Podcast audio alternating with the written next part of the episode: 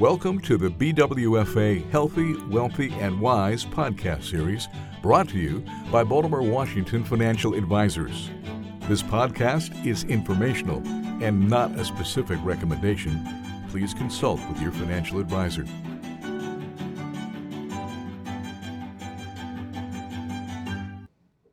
Thank you for listening. This is Sandy Hornor, Managing Director, Wealth Management at Baltimore Washington Financial Advisors.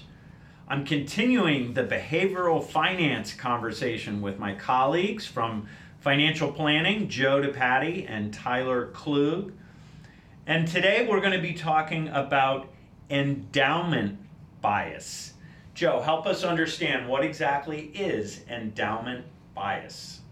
Endowment bias is when someone values something that they already own more than they would if they didn't own it. Now, I know that doesn't, that's a little counterintuitive, but I would think of it this way. If you, just because you have owned it for a while, you think it is worth significantly more than what the current marketplace is valuing it. So this is like every time you go to trade your car in and you realize that it's worth a lot less Oh, yeah. than you hoped it would be. There have got to be some other areas where we've seen this, Tyler. Yeah, so uh, you could think about it maybe like art. I think comes to mind. Could be another example. You, know, you might buy a painting, and now you know you've had it on your wall for a long time, and you might just assign. Again, this is a, a bias, so you don't even realize this is happening, but you might think it's it is way more valuable. And let's go through an example where somebody offers you maybe an above market price for it, and if a person is affected by this endowment, they're not willing to sell it because they've had they've held this art for so long. They think it's ultimately so valuable, and they're they're overestimating the actual price.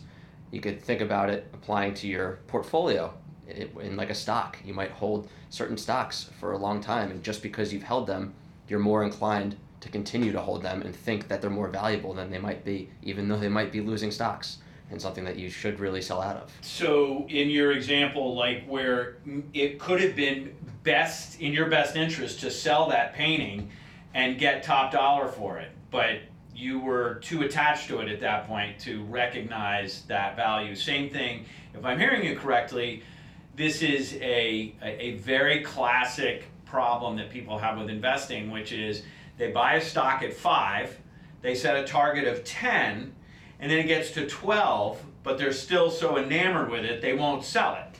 Exactly. They're waiting for it to go to 20, but at that point it retraces its steps to five. Is that kind of what we're talking about, Joe? Yeah, um, just making sure that you're not, you know, falling victim to these bias. Something that we do for our clients when we build investment portfolios, we try to be as impartial as possible and have a disciplined process for selecting and building investment portfolios. So selecting investments inside of those portfolios, and then we work for with our clients to make sure that they're aware of, hey, maybe you're just you like this stock just because you've owned it for a long time, it's done well now, but it might not do so well in the future. We just want to be aware of, of those particular implications.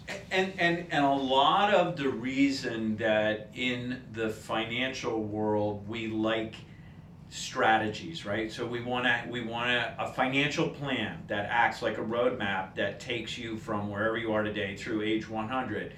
Well, that gives us information uh, on what sort of investment strategy should you have.